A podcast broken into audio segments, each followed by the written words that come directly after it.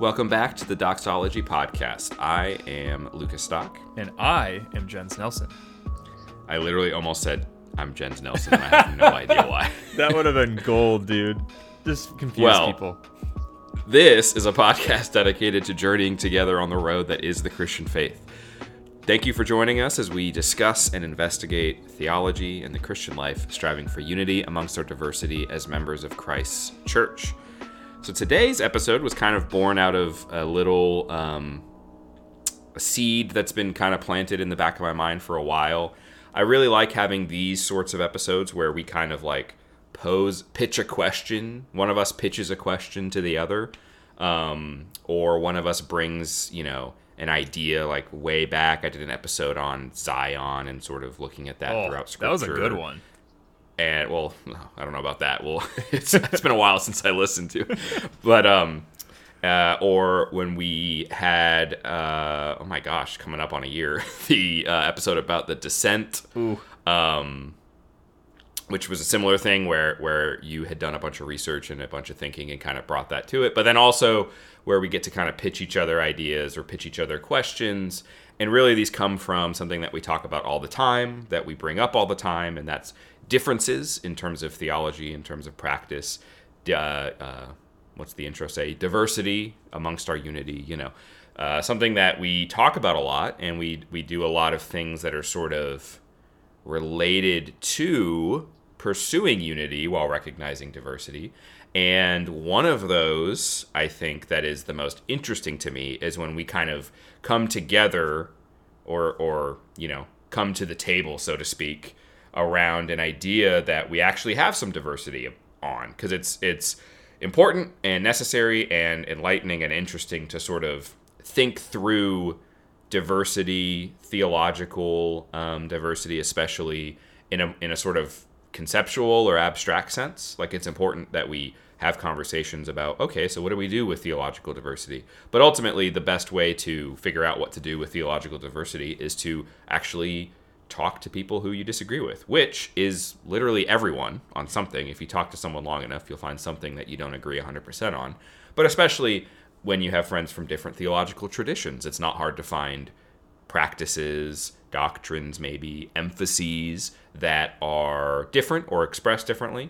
People from different religions, people from different parts of the world, all that kind of stuff. You know, that's kind of obvious. I don't need to rehash or hash through all that. But I thought of a question that I was really uh, interested in hearing your take on, recognizing that you are one person.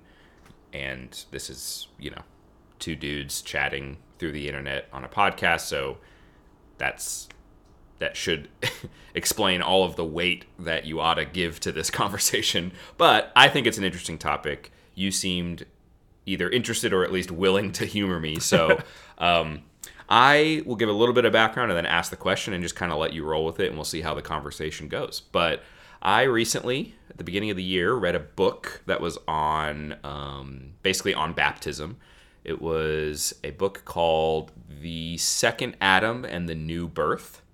And it was by um, a guy named M. F. Sadler, who was a nineteenth century English uh, Anglican theologian and, and priest and writer.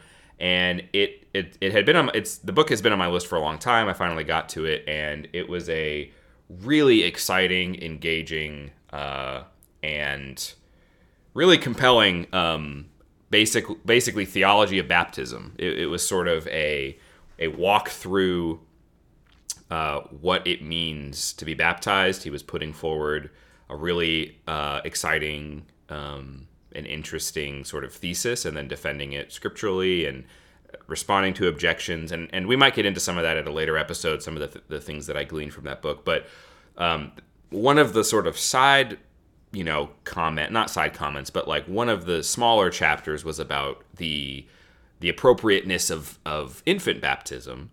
And um, one of the things that he said raised sort of this question in the back of my mind that I want to pitch to someone who Um, in broad strokes, we would say is holds to a Credo-Baptist conviction, so not an infant baptism conviction. I think hope that's a fair way to characterize where where you would stand on that specific issue. For sure. Um, so the question is that I have, you know, to you sort of standing in for Credo-baptists. So, you know, everywhere, all Credo, every single one. Sorry, guys.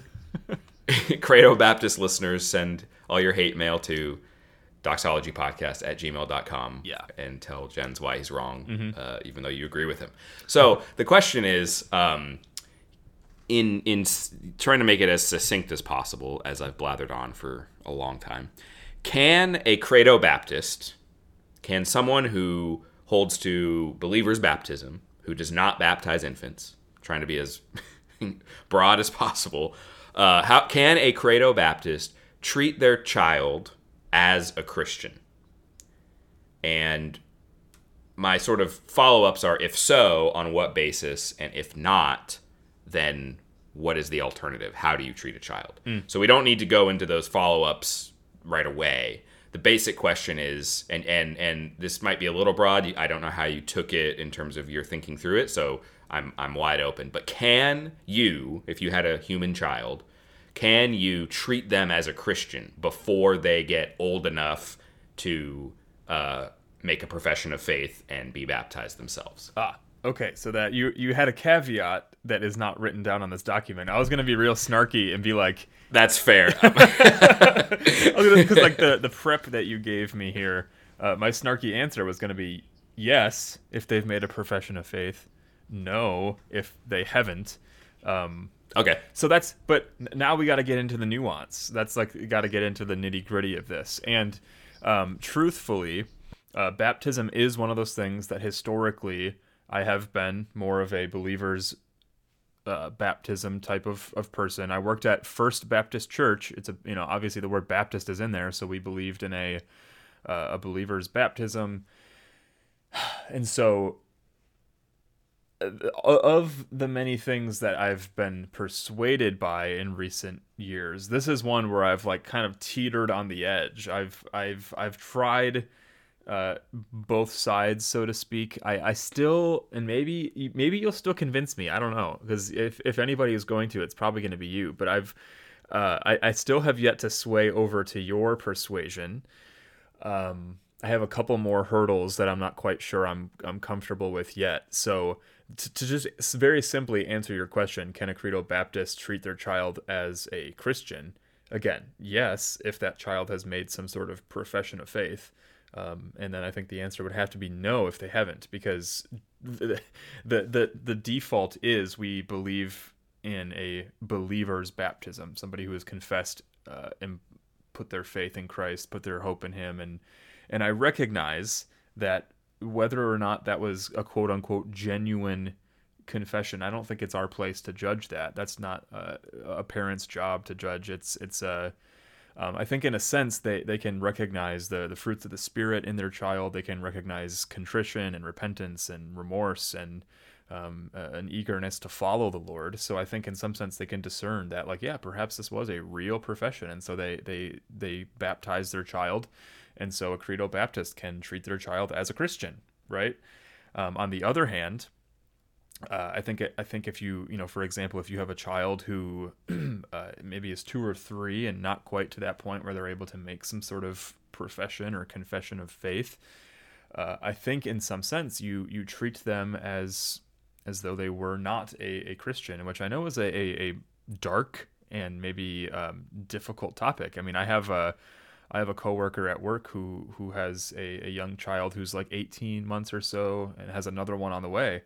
Um, so to think like, well, you know, how, how do you look at that child who is yet to, they, they can, you know, they're just learning to talk. They're just learning what it means to be a real human. And so they don't yet even really grasp, uh, you know, how to even go to the bathroom, let alone understand the infinite creator of the cosmos and his son who died for them on a cross two thousand years ago.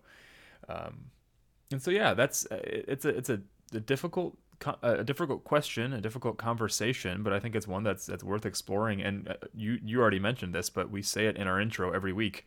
We we, we use that word intentionally, that where we say that we strive for unity amongst our diversity. That that word was intentional. The the word to strive, it it uh, I think has connotations of like working diligently. It's not just a, a thing that happens like, oh yeah, we're just going to have unity because we both say that we're Christians. But um, in some sense, there are conversations that are had. There are, are difficult um, texts to wrestle through, uh, interpreting history and church history. And so, so I mean, at least for me, that's sort of... Uh, I guess that's where I sort of have to land is uh, m- those are my short answers. Yes and no. Um, you know, when you say if so, on what basis, again, the, the basis is a profession of faith. And if not, what is the alternative? Well, the alternative is uh, praying uh, probably unceasingly for your child that they would get to a point where they could one day make such a profession. And this is... This is a completely different conversation, but I, I think it'd be a really interesting episode to do, but to talk about like what happens to babies who die, you know, six months old, uh, eight months, you know, that's, that might be a really good conversation because yes, I have, I Let's have, I have a lot of thoughts, a lot of opinions, maybe some, maybe some scripture. Um, I mean, there's that passage where David seems to think that he's going to see his infant who died again. Um, and so perhaps there is a sense in which infants die and go to be with the Lord because they, you know, in his mercy, they didn't have the opportunity to even get to that point in their life. So that's a whole different conversation I think we should have.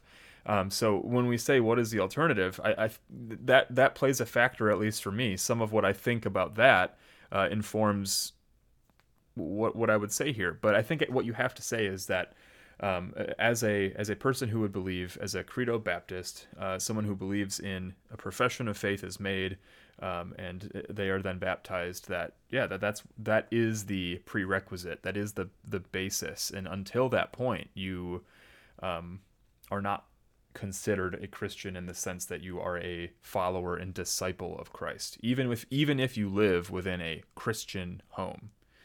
So I don't know if you have any pushback, mm-hmm. any kickback. I'm sure I said stuff that you were expecting there. Maybe, I don't know. What What are your thoughts? No, I mean, I think that, that A is a super helpful answer. Um, like I, I didn't I didn't think through my wording as carefully as as I should have. So uh, I didn't, you know, un- unfairly to you, I didn't write down a nuance that that I had in mind, uh, which is not fair at all. But um, but no, I think that's a really really helpful answer, and it is it is part of what makes it helpful. I think is it's it's um, it's an extremely simple answer, like a straightforward answer. Like this, basically, you're. It seems to me, if I'm hearing you right, like the answer, like the short answer is, well, it's the same as with anybody else, right? A- adult, you, you know, and t- teenager, yeah. whatever.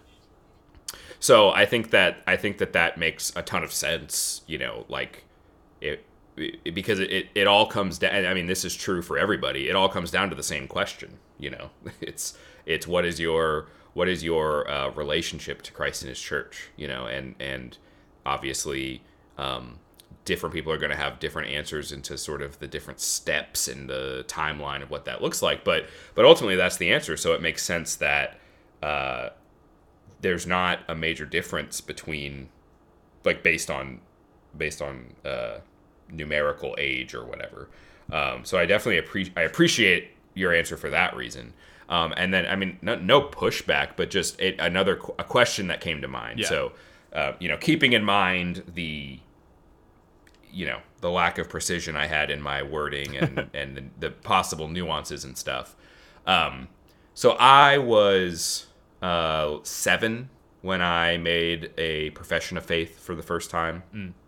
and I have every, you know, you know, in terms of self-reflection, I, I have every reason to believe that that was genuine and that I grew in my knowledge and understanding after that, and you know, have continued to, and hopefully will continue to forever, um, especially growing in.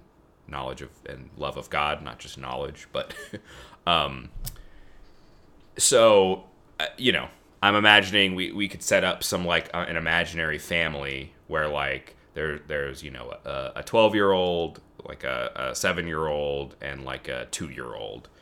And I don't have kids, so you know, those of you that do, correct me if I'm you know kind of off on this, but I imagine that like if a twelve-year-old came to me and said, I believe that Jesus Christ is is God and he died for my sins, like, I would kind of hear that similarly to, like, an adult, you know, like, in terms of the ability to understand that sentence, right? And the reason I'm talking about understanding is I'm assuming that a genuine profession of faith is predicated on the person cognitively understanding certain things.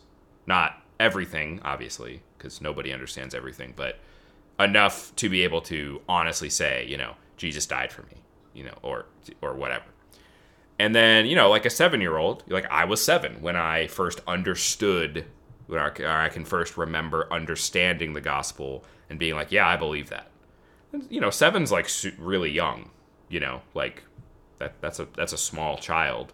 Um, but I do feel like I would see, like, if a two-year-old said something like that, like, I love Jesus, or Jesus died for me. You know, I, I can imagine toddlers who have who have learned to speak but are still obviously, you know, babies in so many ways. Um, I can imagine a toddler, like, understanding that. And, you know, like, I've had conversations with toddlers before, you know, like, obviously very different conversations than I've had with seven-year-olds or than I've had with twelve-year-olds. Um, but, like, you know, two, three years old, I don't think it's crazy to think, like, to imagine a two or three-year-old, you know, coming up to you as their parent and saying, like, you know, they probably wouldn't say, you know, I believe in the gospel, I want to be baptized, but they might say in a two or three-year-old version, uh, that they, that they love Jesus, that Jesus died for me, you know, and especially if they're, like, going to Sunday school, you know, like, they're learning these things, even if they don't have all the, you know, language tools to express it. So what I'm asking is, like, I'm assuming if a twelve-year-old came to you and they made a profession of faith in a twelve-year-old way, it'd be like, great, let's dunk them.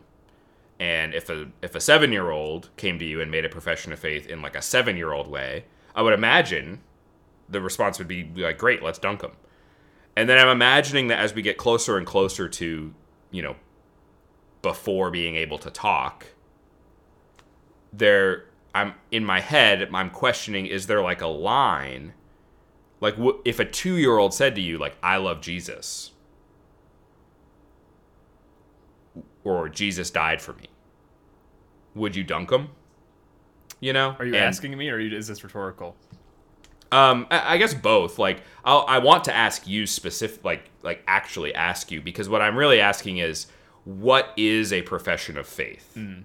Right, because because it seems it seems like what you said was that sort of the the I, I don't want to put words in your mouth, the prerequisite to baptism, yeah, for a child. Mm-hmm. So if a child has made a profession of faith and there's there's there's every reason to believe it's genuine, you know, like like you said, um, not that we can judge hearts, but we can be sensitive to fruits of the Spirit and, and can see, you know, whatever. Um, so I guess I'm I'm I'm wondering, like, is there, I don't know if we'd want to use language like age of account, like, is there a certain age or a certain, like, not age as not like a number, but like a a certain level of cognitive ability, or um, you know, a certain level of independence in terms of their behavior, like, mm. like, is there a line, or is it is it could it in theory be a two-year-old getting baptized, you know, in, pretend, you know, you're Jens, head pastor of First Baptist Church or whatever. Like, no. um, yeah, like, no. like, could, could you, could you, this is very theoretical. Could you yeah. imagine, you know, in a Baptist church baptizing a two-year-old because that two-year-old has expressed mm. what we would say is, like, faith in Christ? So, okay. Uh... I, my, I keep giving you really dumb answers, but my, my dumb answer is, it depends. So uh, I want to say it. I, I want to say it depends because um, I'm, I'm trying to think back even to, like, what's the youngest I've ever seen somebody get baptized, and I, I have to. I mean, I, I I can't think. I mean, I've seen so many baptisms. I I feel like I can't remember or recall, but I, I have to imagine that there at some point had been somebody who was three or four or five. I don't know about one or two. I mean, I've seen infant baptisms. That's different. But I'm talking about, like, profession of faith baptisms. Uh, I don't know for sure. I know the youngest person that I ever baptized was probably, like, eight maybe. I when we did baptisms at First Baptist, I, I baptized a couple younger people, um, including a student. Um, so, so okay. Personally, when, when I've been employed at churches or volunteered at churches or just been more involved in churches, what takes place after a profession of faith is not a instantaneous baptism in the sense that they're baptized right then and right there. Um, I know that there might be some precedents for something like that in Scripture. Um, you know, isn't there somebody who's like in a carriage being taken somewhere and they're like, where's the nearest, you know, watering hole? Let's go and get baptized. So I, I, I have never experienced that sort of thing. It's been the type of so, the, the, the type of situation where somebody professes faith, confesses Christ as Lord and Savior, and there's almost like not as rigorous as like a catechumen, like someone who's going to be preparing to be baptized, but uh, it, it's I've been a part of similar things where you either meet with a pastor or you meet with the youth pastor and you guys talk about like, well, why do you why why have you made such a fa- uh, profession of faith? What do you believe about this or this or this? And it's almost like a a preparatory, I don't want to say interview, that makes it sound like Uh, not so good, but it's a it's a conversation that's had to be discernful. Is that a word? To discern if a profession could be genuine. I mean, if you get somebody who comes in there and is just you just it's red flag after red red flag, you might have the inclination to be like, okay, I, I think we should give this more time. Or if you've talked to that three-year-old or that four-year-old and you're like, wow, this is, yeah, man, they, they are wise beyond their years and they've they've made this profession. They they know that Christ is their Savior. They know that, he, that he's atoned for their sins. Then perhaps then, yeah, I, I would feel confident and comfortable uh, dunking such a child. The the difficult thing, and we we you and I we've had we've had baptism episodes. We've talked about baptism. This isn't a, a new topic by any.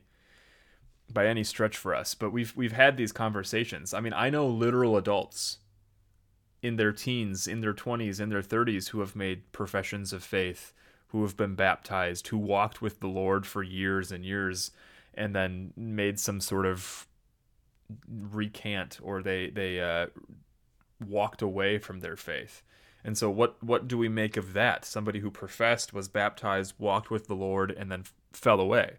We even had an entire episode on what it looks like to fall away from the faith.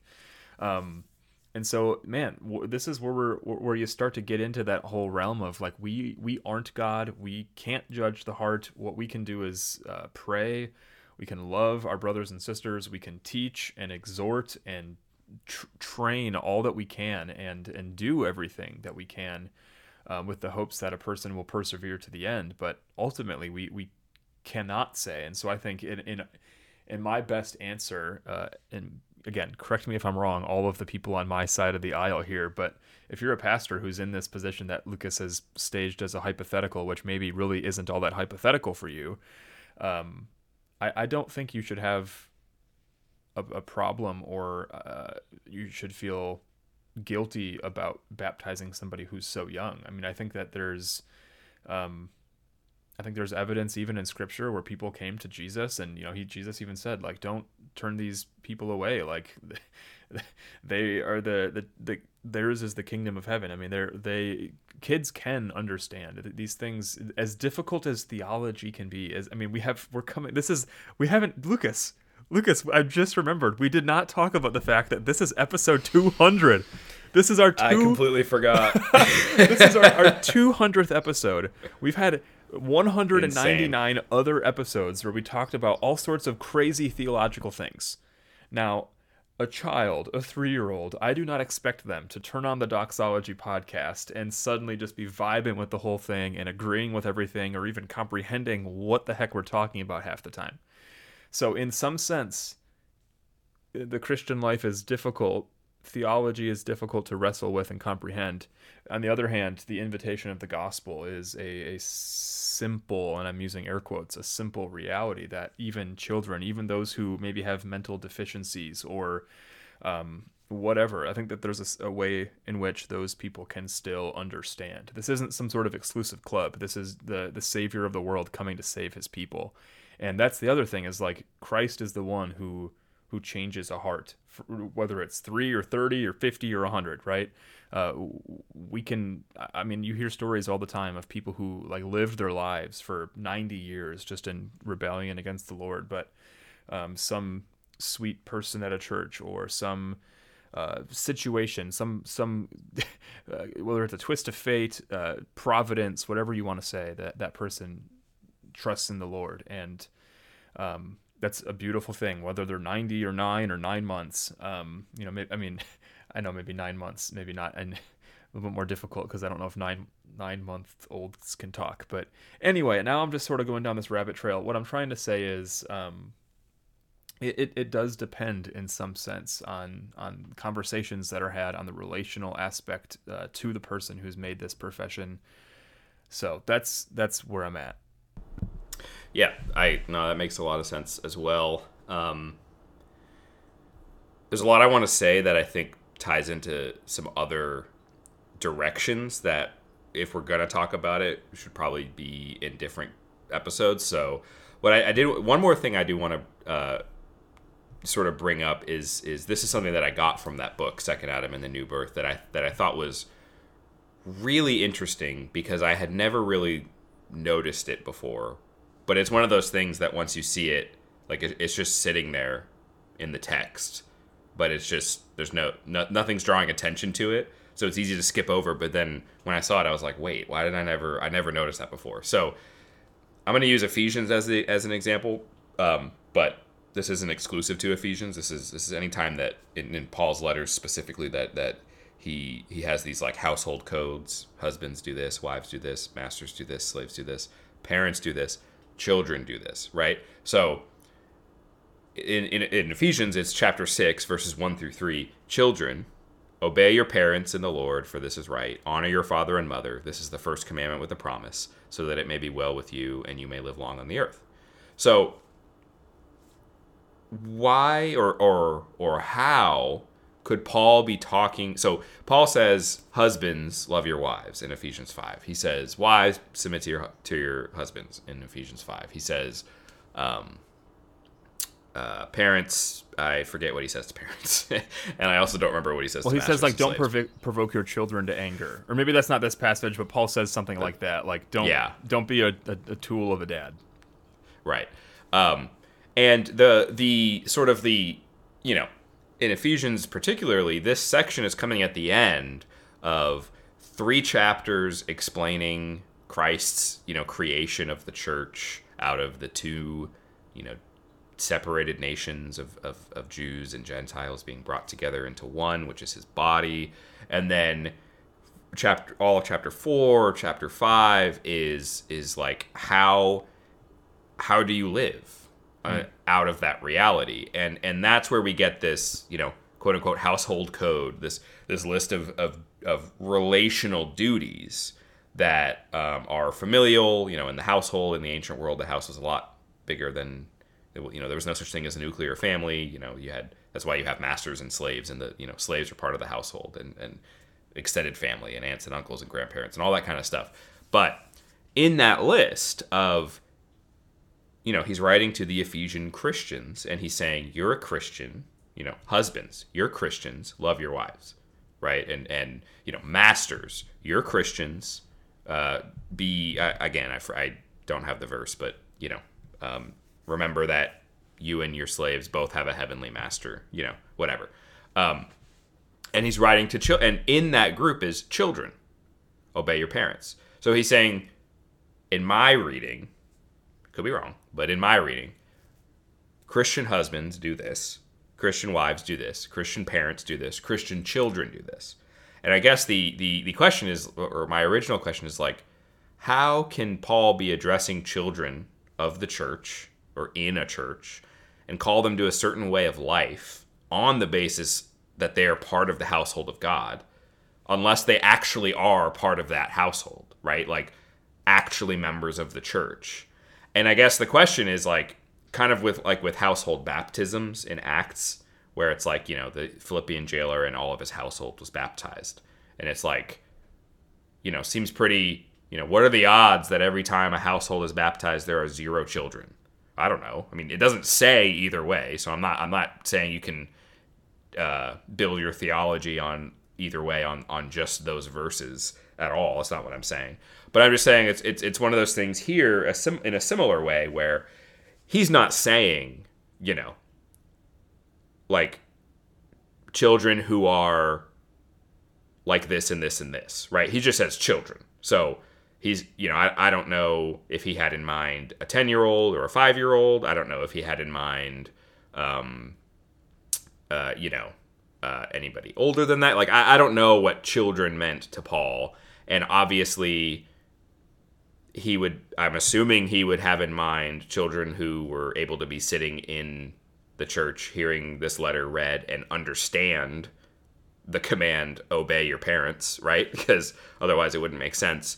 Um, but I'll go back to, you know, a two-year-old can understand somebody telling them to obey their parents. You know, whether or not they'll listen is a different story. But um, so my, my that that's my question is, like, does does this assume that he's speaking to the children who have who are a little bit a, a little bit older and have made, you know, an expression that they believe in the gospel and and and therefore have been baptized? Uh, it is is children a different category than husband, wife, uh, master, slave, where he's not exclusively speaking to the Christian children? You know, it, he's he's speaking to any child who's in the church building, hearing it read, or or, or whatever, who who may or may not be, uh, you know, quote unquote Christian, because they're they're too little to to have, uh, you know, made that profession and made that step to bat. You know, um, possible alternatives that that I'm I'm thinking about sort of on the fly here, but but like I, I guess just more so than a specific question, just like what do you, what do you think of that of of of that observation mm. that like just like yeah. we have husbands and wives assuming that they're Christians, so also we have parents and children assuming that both parties are Christians. Like, like what what are some thoughts, I guess? Well, I guess, man, this my, my first thoughts are, well, first of all, I, I guess I I had never really thought of it in that sense that all of that was being addressed to believers in particular. Obviously, at the church, it's probably being read at a church, so like, duh, like it's it's... Christian husbands, Christian wives, et cetera. Um, but I mean, would we assume that in two thousand years ago in the church that everybody who's in the assembly is an actual Christian? And what I mean by that is, if you were to go to church on Sunday in six days or whatever, would you assume that every single person there is a Christian who has made some sort of profession of faith? Uh, I, I don't. I don't know. So, like, could, could there be people there who are hearing things who, you know what I'm saying? Like, they're they're. I, they're, I do know what you're saying, yeah. and I, I do have an answer. Okay. Which yeah. which might open doors to other future episodes as well. Okay. Um, I would assume that everyone there who has been baptized is a Christian. Right. Okay. You know, so I I don't assume that everyone in the building on Sunday is a Christian. But if ever if someone came up to me and said, "Yeah, I, I you know I, I'm a Christian. I've been baptized." That's for good sure. enough for me. Right. Yeah. For sure. You know, so and I agree. I agree. So it, yeah. So the same would be true two thousand years ago. Like ag- agreed. And but so, but honestly, in the in the first century, I don't know that you're going to have any visitors. Well, that's the know, other thing. Is like that's the other thing is like we're we're talking about two different eras even of, of church history. So there's that difference in nuance. And so if this was being read today, I mean, to say children, you know, honor and obey your parents, that that's something that almost just seems like a cliche at this point. Like any parent's going to say that, like you should, you know, honor your parents, that you should, um, on, you know, honor your father and mother so that it will be well with you, that you may live long on the earth. I think that's probably like stitched on some grandma's pillow somewhere, and grandma's definitely not a Christian. You know what I mean? Like, um, but, but that doesn't, it, that doesn't change the intended meaning of a passage like this. It's it's very possible that this is addressing uh, believing children who have been baptized, who had been baptized since since infancy. I I totally I, I, I totally am like confident enough to, to say that I, I, I recognize that it's probably extremely likely that the people having read or maybe listened to uh, this letter to the Ephesians, that they were all Christians, all believers, all baptized, right? All the children as well, all their household. Um, what that looks like practically today, um, you know, we I don't think we have time to, to plumb the depths of that. But as far as like, as far as how this relates to this conversation, I also don't think it's so unreasonable to think that, let's just say that none of the people have been baptized as infants, that this could still be addressing children who have made that profession, who were baptized as professing believers, just like some adult who would have walked into a church, just like, you know, Paul or whoever, these people who were baptized later in their in their adulthood. So I don't I don't have a problem saying I don't have a problem thinking that that's what Paul is saying, that the, the children, those of you who have been baptized, do this. But I also think in some sense, despite what the intent of what was written, I think it does still have some universal application anyway. Not and, and that's going down a different rabbit hole, but even like uh, husbands, love your wives, uh, children, lo- honor your parents, all that. Like those sort of things can be more universal than simply um, to Christians. But but I, but again, I, that's... getting away from the point here, is that this this is Paul writing to a particular group of people for a particular purpose. So what was his intent here? Um, yeah, I don't know. I I, I, I wish we had had, I mean, we could still talk about this. It could go a lot longer, but I, I kind of, I, I want to come back to this text we haven't talked about at some point, where uh, First Corinthians seven fourteen, for the unbelieving husband is made holy through his wife, and the unbelieving wife is made holy through her husband. Otherwise, your children would be unclean, but as it is, they are holy. Perhaps we'll mm-hmm. do that as an episode coming up. Perhaps, hint, hint, in an interview crossover event of the century coming up, hint, hint, very soon. Who knows? I, I think that might be a good one, because I, I want to talk about that, but I think it, it requires its own episode. What does it mean that these people who are seemingly unbelievers are made holy? Um, because that is going to even color some of this conversation. I don't know, dude. I feel like I've said no- a lot of things, but I've also said nothing. I feel like I've contributed very little. No, so no, I, no. I, yeah. no, no, no. I, I will we'll wrap up, because I, I am. There's so much more to be said. There will always be so much more to be said, but definitely today there's a lot more to be said that that would be great to dive into, and we will dive into in different times and different places. But I really appreciate, like, uh, you know, this sounds really patronizing, but like you being a good sport. I don't know how to say that in a way that doesn't sound disrespectful. Like, you're a tool. Like, oh, thanks, like, sport. I, thanks, bud.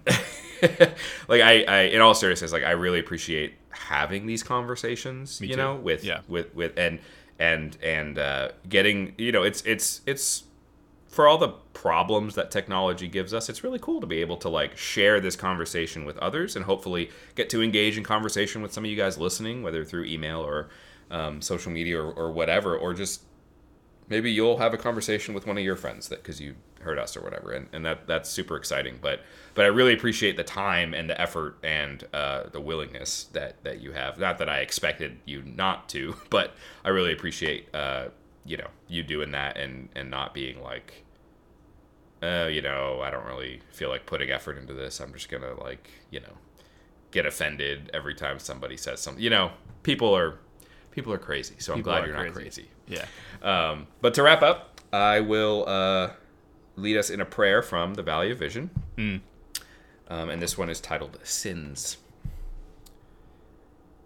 Merciful Lord, pardon all my sins of this day, week, year, all the sins of my life, sins of early, middle, and advanced years, of omission and commission, of morose, peevish, and angry tempers, of lip, life, and walk, of hard-heartedness, unbelief, presumption, pride, of unfaithfulness to the souls of men, of want of bold decision in the cause of Christ, of deficiency in outspoken zeal for his glory, of bringing dishonor upon thy great name, of deception, injustice, untruthfulness in my dealings with others, of impurity in thought, word, and deed, of covetousness, which is idolatry, of substance unduly hoarded, improvidently squandered, not consecrated to the glory of thee, the great giver, sins in private and in the family, in study and recreation, in the busy haunts of men, in the study of thy word and in the neglect of it, in prayer irreverently offered and coldly withheld, in time misspent, in yielding to Satan's wiles, in opening my heart to his temptations, in being unwatchful when I know him nigh, in quenching the Holy Spirit, sins against light and knowledge, against conscience and the restraints of thy spirit, against the law of eternal love. Pardon all my sins, known and unknown, felt and unfelt, confessed and not confessed, remembered or forgotten. Good Lord, hear, and hearing, forgive. Amen. Amen. Shoot, man, that valley, Amen. That was a place of vision, am I right? Hell yeah. Oh, man, well, two hundred in the two hundred. Bag. Dude, that is incredible. I mean, it's we've probably technically recorded more than two hundred because I don't know that everything's hit the airwaves, but this is number two hundred to come beaming to your smartphones or your smart speakers or whatever the heck you use to listen to us. We just want to say thank you because, uh, I mean... Big we, we, thank you. We would do this regardless. We would we would talk about theology all day long because we used to without any mics when we lived together. Yeah. Well, not lived together, but lived closer together. Um, and so we love doing it, and we love that there is some sort of community that people have, have tuned in, that you guys come back week after week, and uh, that you've sort of put up with all of our, our evolution and our change and our, you know, going from one episode to two episodes a week and then back down to one episode a week, and you guys just keep coming, and you, you send us emails and and I M us, or I M, is that still a thing? Instant message? You D, you D M us on D M. Twitter. Um, yeah. But yeah, like we, we just want to say thank you, and we have some fun stuff coming up. We have some some interviews, we have some giveaways, we have our two year anniversary in just a couple of weeks. We we've been doing this for two years. That's kind of cool that two hundred and two years sort of coincide. Uh, but that's incredible that we've been able to do this for, for, for going on two years. Most podcasts don't last more than just yeah. a couple of weeks because it requires striving. It requires dedication. It requires um, sometimes late nights, uh, difficult conversations, uh, planning, prep, uh, resources, all of that. So we just, again, want to say thank you. Thank you for listening to any episode of our podcast. Uh, if you want to connect with us, if you haven't already, find us on Twitter, find us on Instagram at Doxology Podcast. Please send us your emails at, uh, at doxologypodcast at gmail dot com. We'd love your feedback, questions, and episode ideas. At the end of the day, we just want to hear from you. We want we want to chat. We want to talk about theology, and we love when our little community can can grow and uh, mature together as followers of Christ. So remember, yeah. all of you, be nice, and also be nice seen, because like it's faithful literally orthodoxy. Christianity. Peace. See ya.